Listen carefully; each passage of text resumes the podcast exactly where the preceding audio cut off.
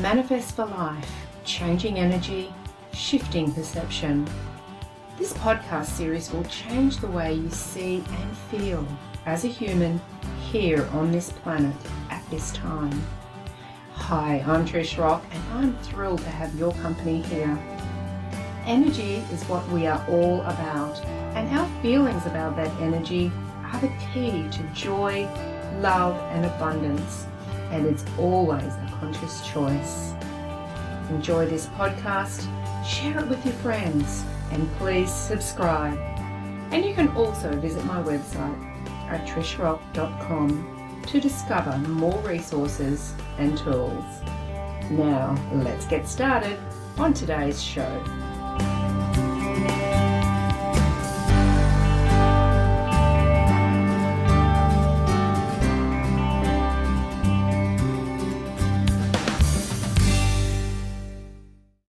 Hello, and welcome to today's show where we will be shifting energy and changing perception. Today's topic is miracles, perception, and choice. One of my mentors, Gabby Bernstein, who teaches A Course in Miracles and has written many books, including the latest, Miracles Now, says that miracles are a change of perception. And I totally agree. The same situation or circumstance can be seen through different eyes and experienced in a different way simply by changing our perception of it. Mostly in life, we see things through the eyes and emotions of what our subconscious mind has been taught and what it has stored as memory. Now, when our reality presents itself in front of us, what we see, hear, and feel is totally different to anyone else who may be experiencing it. Now, why is that? We know that, for instance, when you have two or more witnesses to a crime scene, that each one will give a different account of the same event. Seen through different eyes, with different perceptions, beliefs, and subconscious settings, each person experiences that moment in their own way. So, keeping this in mind, would it be true to say that if one experience can be seen, heard, felt, and experienced in many different ways, then the actual experience is really only dependent on the observer? In our own lives, then, what if we became the observer rather than believing we are the experience? Let me explain that um, a little bit further. What if, in any given moment, we could become the eyes that are looking at the situation as the observer, rather than feeling powerless or overcome with subconscious programming and thoughts about that situation?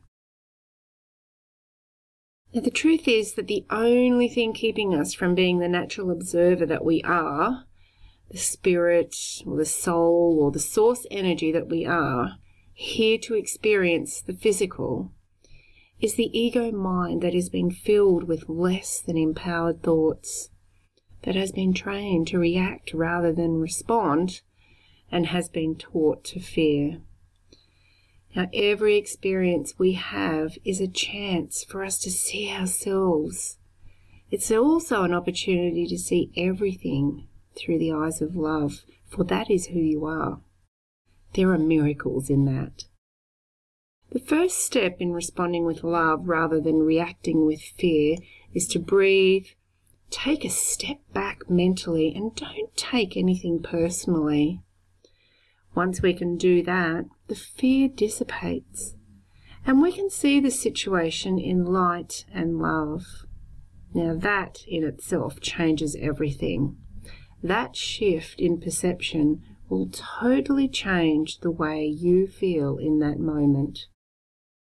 Once love is the feeling we are vibrating, the fear, the blame, the judgment, and the anger will all disappear.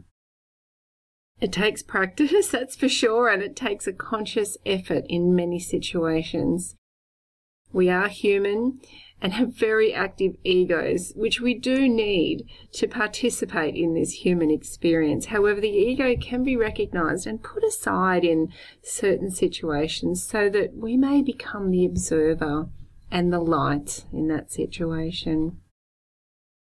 Now, once I began this practice of being love in every situation, changing my perception of what I thought was happening, and shifting my energy to be the light, miracles really did start to occur in my life. It's not always easy, and uh, it uh, sometimes it's easier not to change the way we see something. But if you are looking to change any area of your life, to manifest a new reality, and to create more love in your life, then you must begin by being love, by being the light, by being willing to step back from the ego and the fear and remember the pure love and light that you are. It, uh, as I say, once I began practicing this, uh, it gets easier, but yes, it, it is a conscious choice. It really is a choice to change the perception of how you see a situation and how you feel about a situation. And I'm still learning, it's a daily thing. But the more you practice, the easier it does get. And it actually becomes very interesting um, when you become the observer of different situations, how that situation totally actually changes.